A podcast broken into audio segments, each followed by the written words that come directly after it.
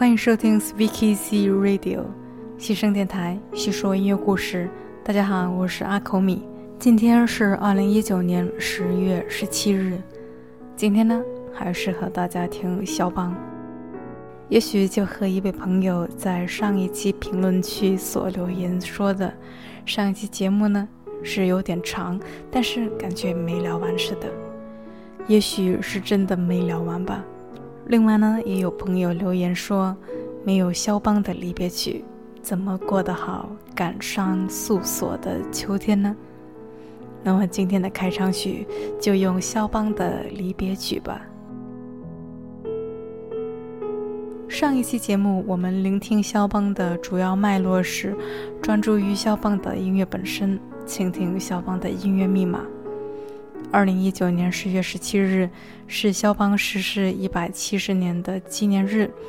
今天的这一期节目，我们来沿着肖邦的音乐人生来倾听他的音乐。傅雷先生在一九五六年撰写了两篇关于肖邦的文章，分别是肖邦的少年时代和肖邦的壮年时代。今晚呢，就以这两篇文章为脉络，再结合其他的资料，和大家一起分享。少年和壮年这两个时代就涵盖了肖邦的一生了，因为他只活了短暂的三十九岁。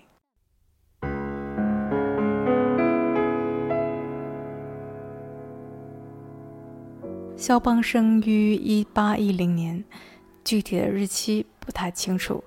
教区的登记簿说是二月二十二日，但是呢，肖邦的母亲坚持说是三月一日，他就在那一天庆祝他儿子的生日。总之呢，肖邦大概是个双鱼座男子吧。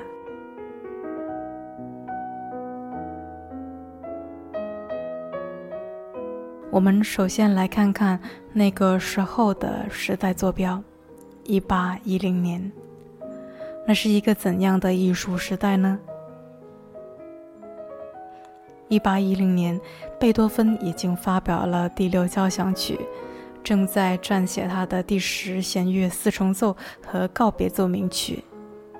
一八一零年，舒伯特十三岁，舒曼还有十个月没有出生，李斯特、瓦格纳都快要来到世界上了。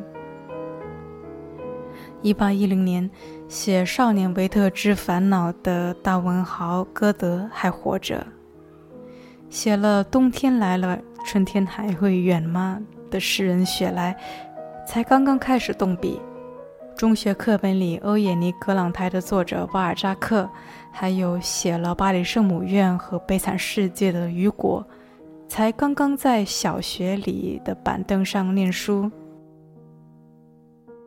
而就在一八一零年的二月或者三月，在华沙附近的乡下，一个叫做热拉佐瓦沃拉的一个小村子，弗雷德里克·肖邦出生了。说完了时间坐标，我们说一下空间坐标。从十八世纪末起到二十世纪第一次世界大战为止。差不多一个半世纪，波兰民族都是在亡国的惨痛中过日子。1772年，波兰被俄罗斯、普鲁士和奥地利三大强国第一次瓜分。1793年，又受到第二次瓜分。1807年，拿破仑把波兰改作一个华沙公园。1815年，拿破仑失败，波兰又被分作四个部分，最大的一部分受到俄国沙皇的统治。这就是肖邦出生前后的祖国的处境。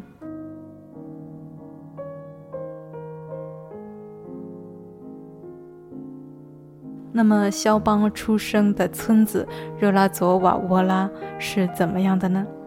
有一部关于肖邦的传记里是这样描述的：波兰的乡村大致上都差不多，小小的树林环抱着一座贵族的宫堡。谷仓和马房围成一个四方的大院子，院子中央有几口井，姑娘们头上绕着红布，提着水桶到这儿来打水。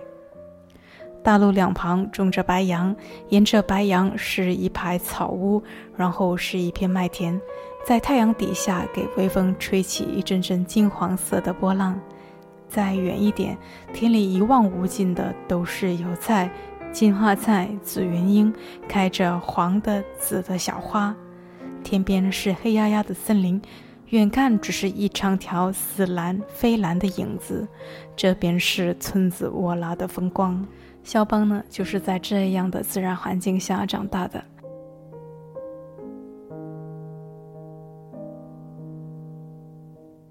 肖邦是家里四个孩子中的老二，也是唯一的儿子。他有一个姐姐，两个妹妹。肖邦一家人都很聪明，很有文艺修养。他在十四岁的时候就和十一岁的妹妹合作，写了一出喜剧来替父亲祝寿。肖邦小时候性情温和活泼，有时候呢又像一个女孩子一般敏感。在少年时代的肖邦是非常快乐、开朗、讨人喜欢的。他天生的爱打趣，爱说笑话，做打油诗，模仿别人的态度和动作。这个脾气他几乎一直保持到生命的最后。但是快乐和欢谑在肖邦身上是跟忧郁的心情轮流交替着的。那是斯拉夫民族所独有的一种莫名其妙的悲哀。他在乡下过假期的时候，一会儿嘻嘻哈哈拿现成的诗歌改头换面作为游戏，但一会儿又沉思默想的出神。肖邦也经常和乡下人混在一起，看民间的舞蹈，听民间的歌谣，这里头呢就包含着波兰民族独特的诗意。而肖邦就是这样一点一滴的，无形之中积蓄着这个诗意的宝库，成为他全部创作的主要材料。也许和大部分音乐奇才一样，肖邦从小就是个神童。肖邦小时候一听音乐就哭叫，五岁的时候就学会了他姐姐所能够教给他的一切。肖邦十六岁的时候是华沙音乐学院的骄傲。贵族的大门都为这位年轻的天才敞开，那些某某亲王、某某伯爵、某某总督、某某将军，那些拗口的波兰望族的名字我就不念了。一八二五年，肖邦十五岁，在华沙音乐学院参加了两次演奏会，并且印出了他的第一支作品回旋曲，这是他作品的第一号。而他十八岁前的另外一个作品，编号第二号，是改编莫扎特《唐璜》的主题变奏曲。把手给我。舒曼写了一篇乐评，把肖邦介绍到德国，其中有一句名言，就是：“先生们，脱帽致敬吧，一位天才来了。”这篇舒曼写的乐评非常的生动。下面我以舒曼的第一人称念一下。前天，我们的朋友轻轻地溜进屋子，脸上浮着那副故弄玄虚的笑容。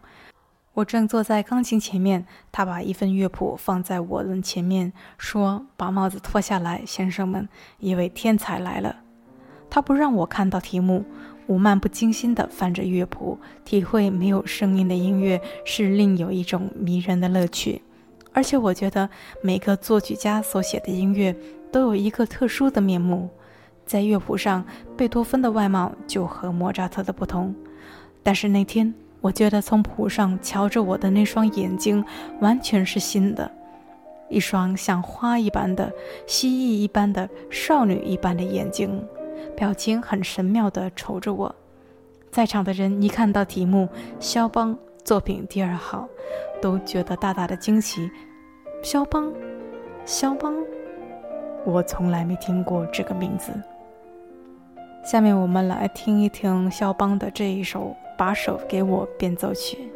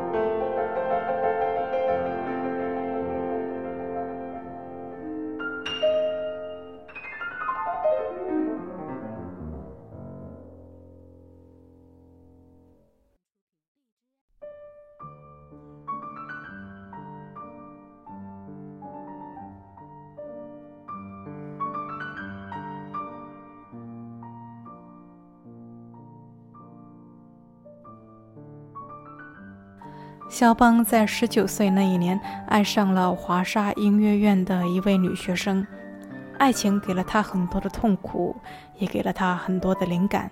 一九二九年九月，他在写给好朋友蒂图斯的信中说：“我找到了我的理想，而这也许就是我的不幸，但是我的确很忠诚地崇拜着他。这个事情已经有六个月了，我每夜梦见他有六个月了。”可是我连一个字都没有出口。我的协奏曲中的慢板，还有我这次寄给你的圆舞曲，都是我心里想着那个美丽的人而写的。你该注意到圆舞曲上画着的十字记号那一段，除了我自己，谁也不知道那一段的含义。好朋友啊，要是我能够把我的新作品弹给你听，我会多么的高兴啊！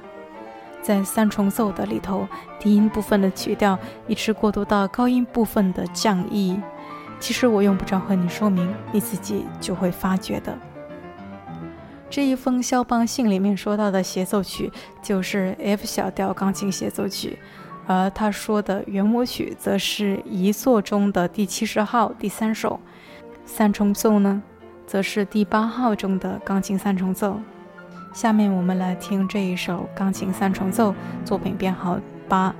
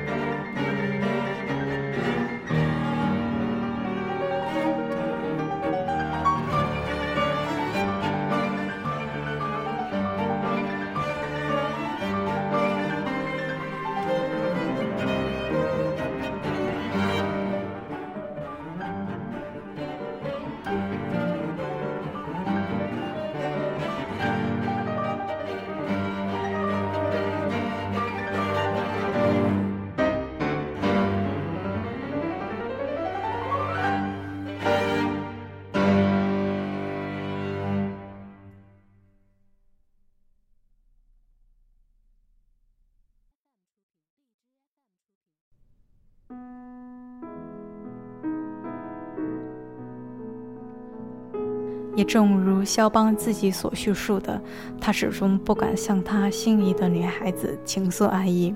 而同时呢，华沙对于肖邦而言已经太小了，肖邦需要见识更广阔的世界。同时呢，波兰的局势也动荡不安。肖邦知道自己是要离开的，但是这一切让他心里满是痛苦。就在1829年9月。有一天中午，他给蒂图斯写了一封极其痛苦的信，说道：“我的念头越来越疯狂了，我恨自己始终留在这儿，下不了决心离开。我老是有一个预感，一旦我离开华沙，就一辈子也不能回来了。我深深的相信，我要走的话，便是和我的祖国永远告别。啊！”死在出生以外的地方，真是多伤心啊！在临终的床边，看不见亲人的脸，只有一个漠不关心的医生，一个出钱雇佣的仆人，岂不悲惨？好朋友啊，我常常想跑到你的身边，让我这悲痛的心得到一点儿安息。既然办不到，我就莫名其妙的急急忙忙地冲到街上去，胸中的热情始终压不下去，也不能把它转向别的方面。但是从街上回来，我仍然沉浸在这个无名的、深不可测的欲望中，饱受煎熬。终于呢，在一八三零年十一月一日，肖邦下定决心从华沙出发，到维也纳去了。送行的人一直陪同他到华沙郊外的一个小镇上，大家都在那儿替他践行。故乡的人们又送给肖邦一只银杯，里面装满了祖国的泥土。肖邦哭了，也许他真的有预感，这一次他的确是一去不回的了。而在许多年以后，当肖邦听到他的学生弹奏他的作品第十号第三首练习曲的时候，喊了一声：“哦，我的祖国！”而这一首作品十之三的练习曲，就是我们今天开场所听到的曲目，所以大家称它为离别曲。那么听了这个故事，在这里再听，是不是又有不一样的感觉呢？那是柔和了故乡的甜蜜，与一旦离开就再也无法回来的躁动。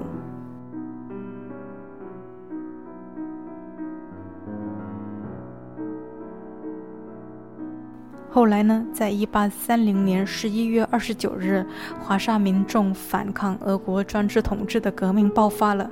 肖邦听到这个消息，马上想回去参加这个英勇的斗争。可是呢，当他过了车，出了维也纳，绕了一圈，却又回来了，因为他的父亲写信给他，要他留在国外，说家人们为他所做的牺牲，至少要得到一点点的收获。但是肖邦整天整月地想念着家人，为他们生命操心，常常以为他们在革命中牺牲了。在一八三一年九月八日，正当肖邦走在维也纳去巴黎的半路上，听到了俄国军队进攻华沙的消息，于是全城流血、亲友被杀戮、同胞被屠杀的一幅惨不忍睹的画面，立刻摆在了他的眼前。肖邦在日记上写道。哦，上帝，那你在哪里呢？难道你眼看着这种行为不出来报复吗？莫斯科人这样的残杀，你还觉得不满足吗？也许你自己就是一个莫斯科人吧。而肖邦作品十之十二的初稿，那首被出版商命名为《革命》的练习曲，就是在那个时候写的。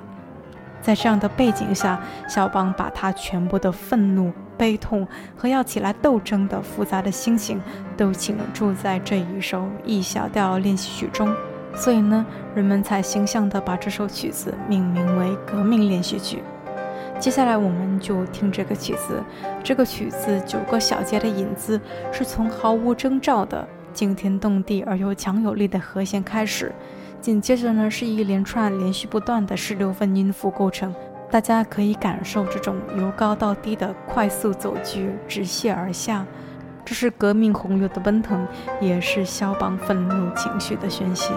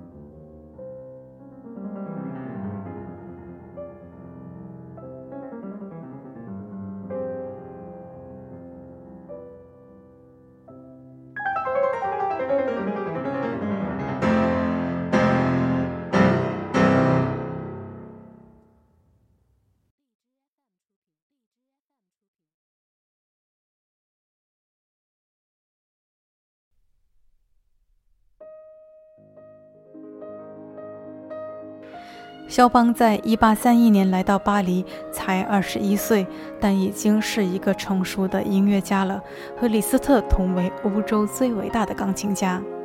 肖邦的音乐风格，他的和声结构，对待钢琴的方式，旋律性装饰音的运用，还有他那令人叹为观止的和弦和转调、自由速度的风雅，还有用在马祖卡和波兰舞曲中的民歌因素。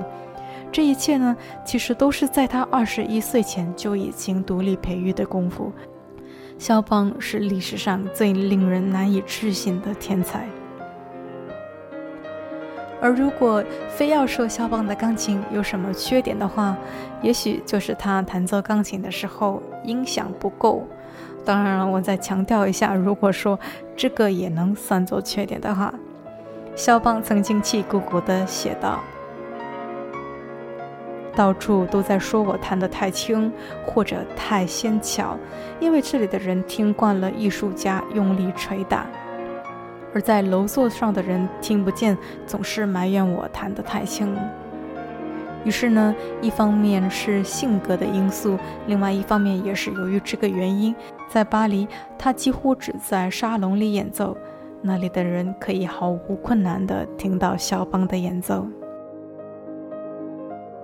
说到肖邦的沙龙，有什么可以同有肖邦的沙龙相比呢？在19世纪30年代的巴黎，是世界的文明之都，音乐界、文化界、艺术界，或者是科学界有点名声的人都会去参加那些晚会。在沙龙里，肖邦可能同有名的大提琴家或者是歌唱家来合演节目。如果李斯特在场，肖邦就和李斯特四手联弹，李斯特弹高声部，肖邦弹低声部，或者呢双钢琴演奏，而另外一架钢琴就由门德尔松或者是莫谢莱斯弹奏。晚上呢可能会做游戏，大诗人海涅可能会在肖邦的伴奏下即兴讲故事，肖邦也可能坐在琴旁模仿李斯特弹钢琴，李斯特也反过来模仿他。作家巴尔扎克、画家德拉克洛瓦、音乐家罗西尼等等都围在琴旁。这是一个阵容多么强大的朋友圈呢？有时候呢，肖邦会在沙龙里弹奏马祖卡，比如说接下来这一曲降 B 大调马祖卡，作品编号七之一。这首马祖卡的开头很像三拍子的圆舞曲，但是呢，重音经常落在第二拍，而不是第一拍。在乐曲的中间部分，调式呢从大调转入小调，一个奇怪的音阶进入旋律，而伴奏的低音出现一个持续音。这样的音乐把人们从巴黎的沙龙带到了波兰的乡村，从熟悉的世界带到了新奇的世界。在肖邦的时代，这些马祖卡可以作为音乐或者舞蹈来体验。巴黎人听音乐，而波兰人跳舞。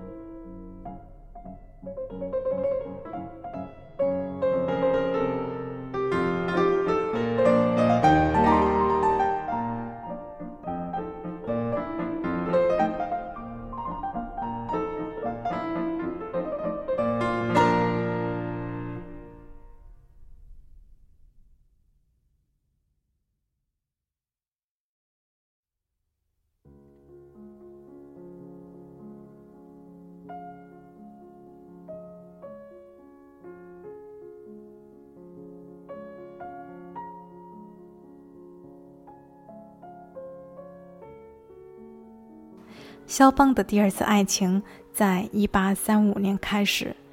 一八三五年的秋天，肖邦到德累斯顿，在一个童年的朋友福琴斯基家里住了几天。他们两家是世交，而福琴斯基家里的小女儿玛利亚，对于绘画、弹琴、唱歌、作曲都能够来一点。就在德累斯顿的几天的相会，他把肖邦的心给俘虏了。据说在临别的前夜，玛利亚把一朵玫瑰递在肖邦的手里，肖邦立刻在钢琴前当场做了一曲 F 小调圆舞曲。一八三六年，他们继续相会，那是爱情的梦做的最甜蜜的一年。三六年的九月七日，在告别的前夜，肖邦正式向玛利亚求婚，并且征得了玛利亚母亲的同意。伯爵夫人同意了，但是要他严守秘密，因为他说要玛利亚的父亲让步，必须有极大的耐性和相当的时间。在陷入爱情的这一年里，肖邦有许多美妙的作品产生，包括了我们上一期节目所听到的 G 小调叙事曲，作品编号二十三，还有两支夜曲，两支波罗奈兹。但是呢，从一八三七年春天开始。伯爵夫人的信的态度越来越暧昧了，而玛利亚本人的口气也越来越冷淡。到了1837年夏天的时候，去年所定下的婚约终于以心照不宣、不了了之的方式给毁掉了。也许因为双方并不是门当户对，也许是因为女方的父母认为肖邦的身体不好。也许是因为玛利亚本人，她一开始就没有像肖邦一样真正的动情。和肖邦整个高贵矜持的作风一样，失恋的痛苦在肖邦的表面上是看不出来的，但也许在肖邦心里永远留下了一个深刻的伤痕。在肖邦去世以后，人们发现一叠玛利亚写给他的信，扎着粉红色的丝带。而上面有肖邦亲手写的字：“我的苦难。”我们来听这一首当初他们相恋时候的 F 小调圆舞曲，作品编号七十之二，第十二首圆舞曲是作为肖邦的遗作出版的。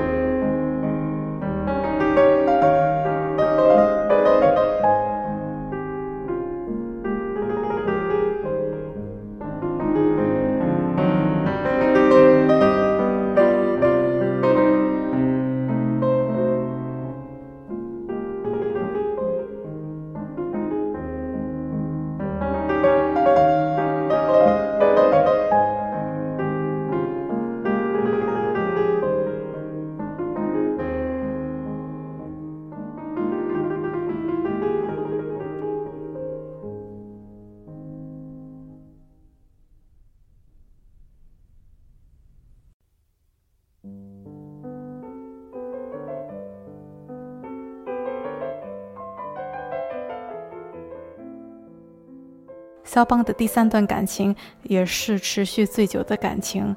在一八三九年的夏天，失恋的肖邦和另外一个失恋的艺术家乔治桑交了朋友。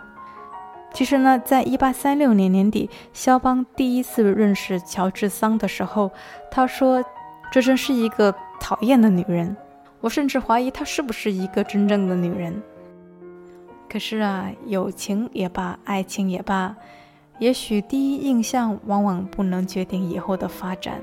在隔了一年多的时间，肖邦居然就和乔治桑开始来往了。不久呢，又从朋友进入到了爱人的阶段。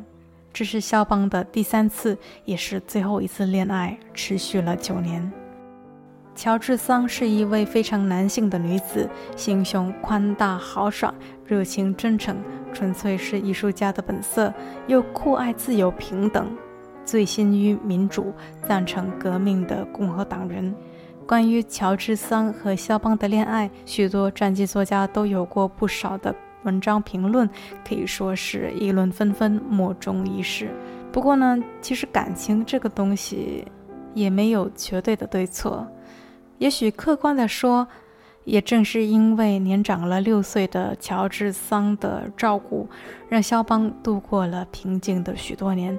肖邦很多最好的作品都是在那个阶段所创作的。一八三九年的冬天，肖邦和乔治桑，以及是他和他前夫的两个孩子，到地中海的一个西班牙属的马约岛上去度假养病。这一趟原本是田园诗歌般的旅行，没想到却变成了一场噩梦。天气很糟糕，阴雨连绵，下个不停。他们住的那所房子永远阴冷潮湿。肖邦虚弱的肺病犯了，他差点儿就死在那里。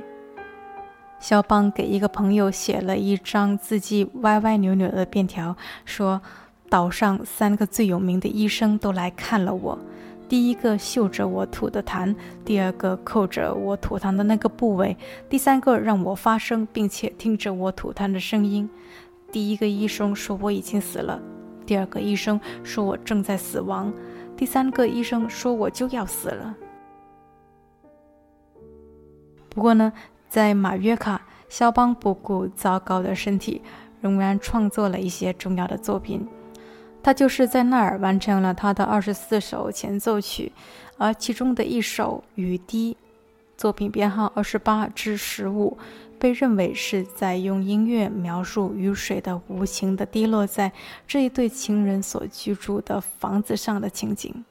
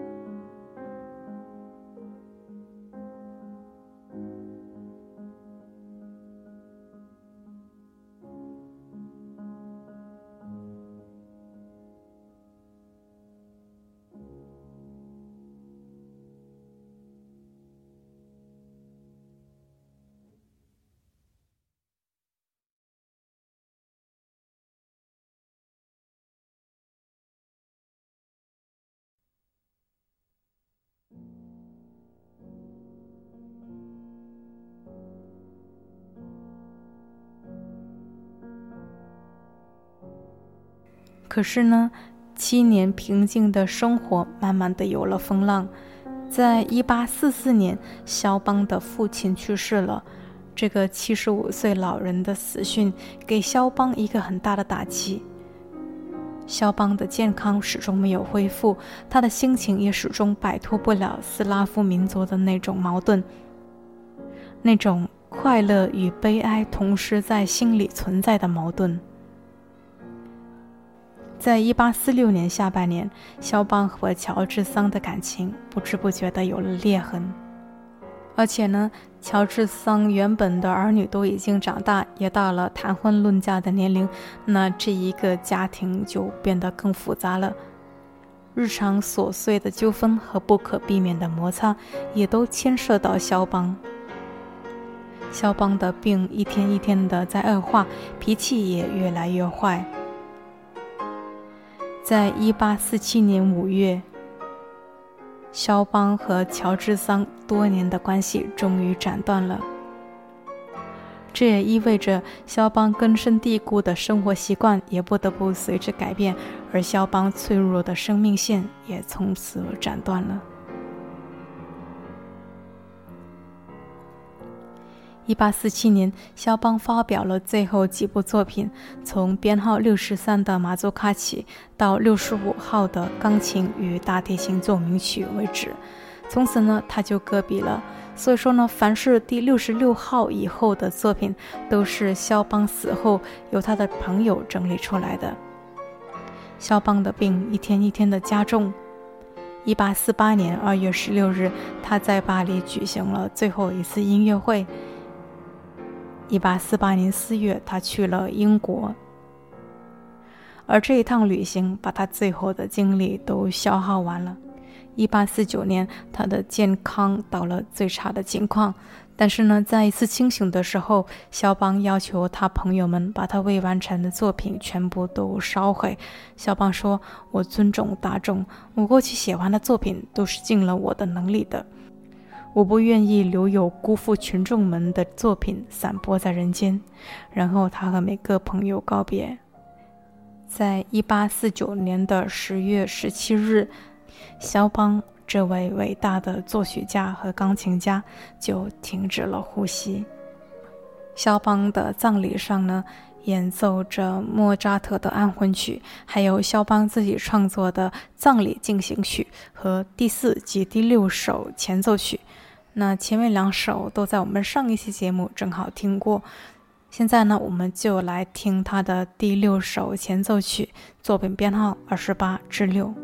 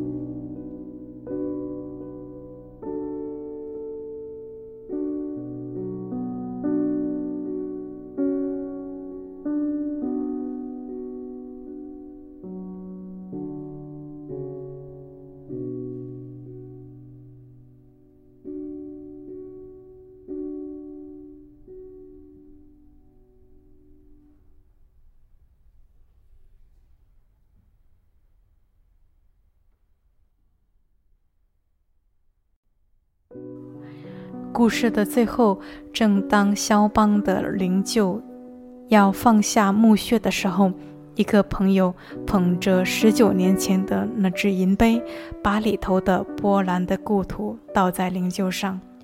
这个银杯和里面家乡的泥土，这个祖国的象征，追随了肖邦十九年，终于也跟着肖邦到了最后的归宿，完成了他的使命。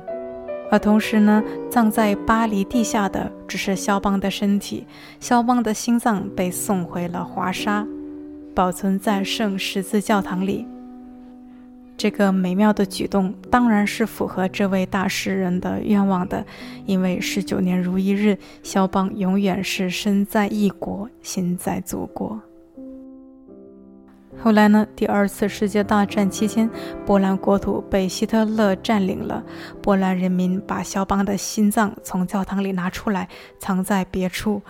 一直到一九四九年十月十七日，肖邦逝世一百周年纪念日，才由波兰人民共和国当时的部长会议主席贝鲁特把珍藏肖邦心脏的匣子交给了华沙市长，由华沙市长送到了圣十字教堂。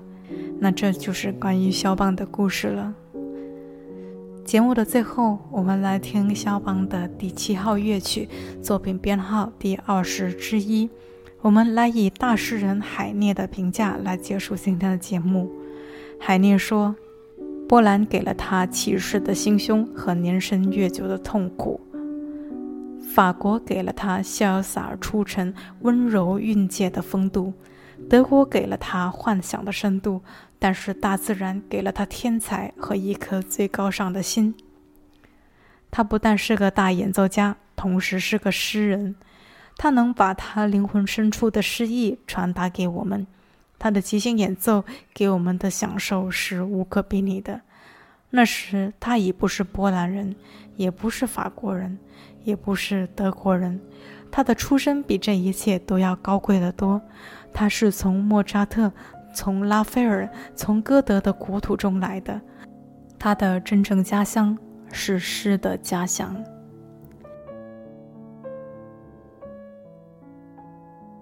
细声电台叙说音乐故事，这是我们陪伴你的第一百二十三天，我们下期见吧。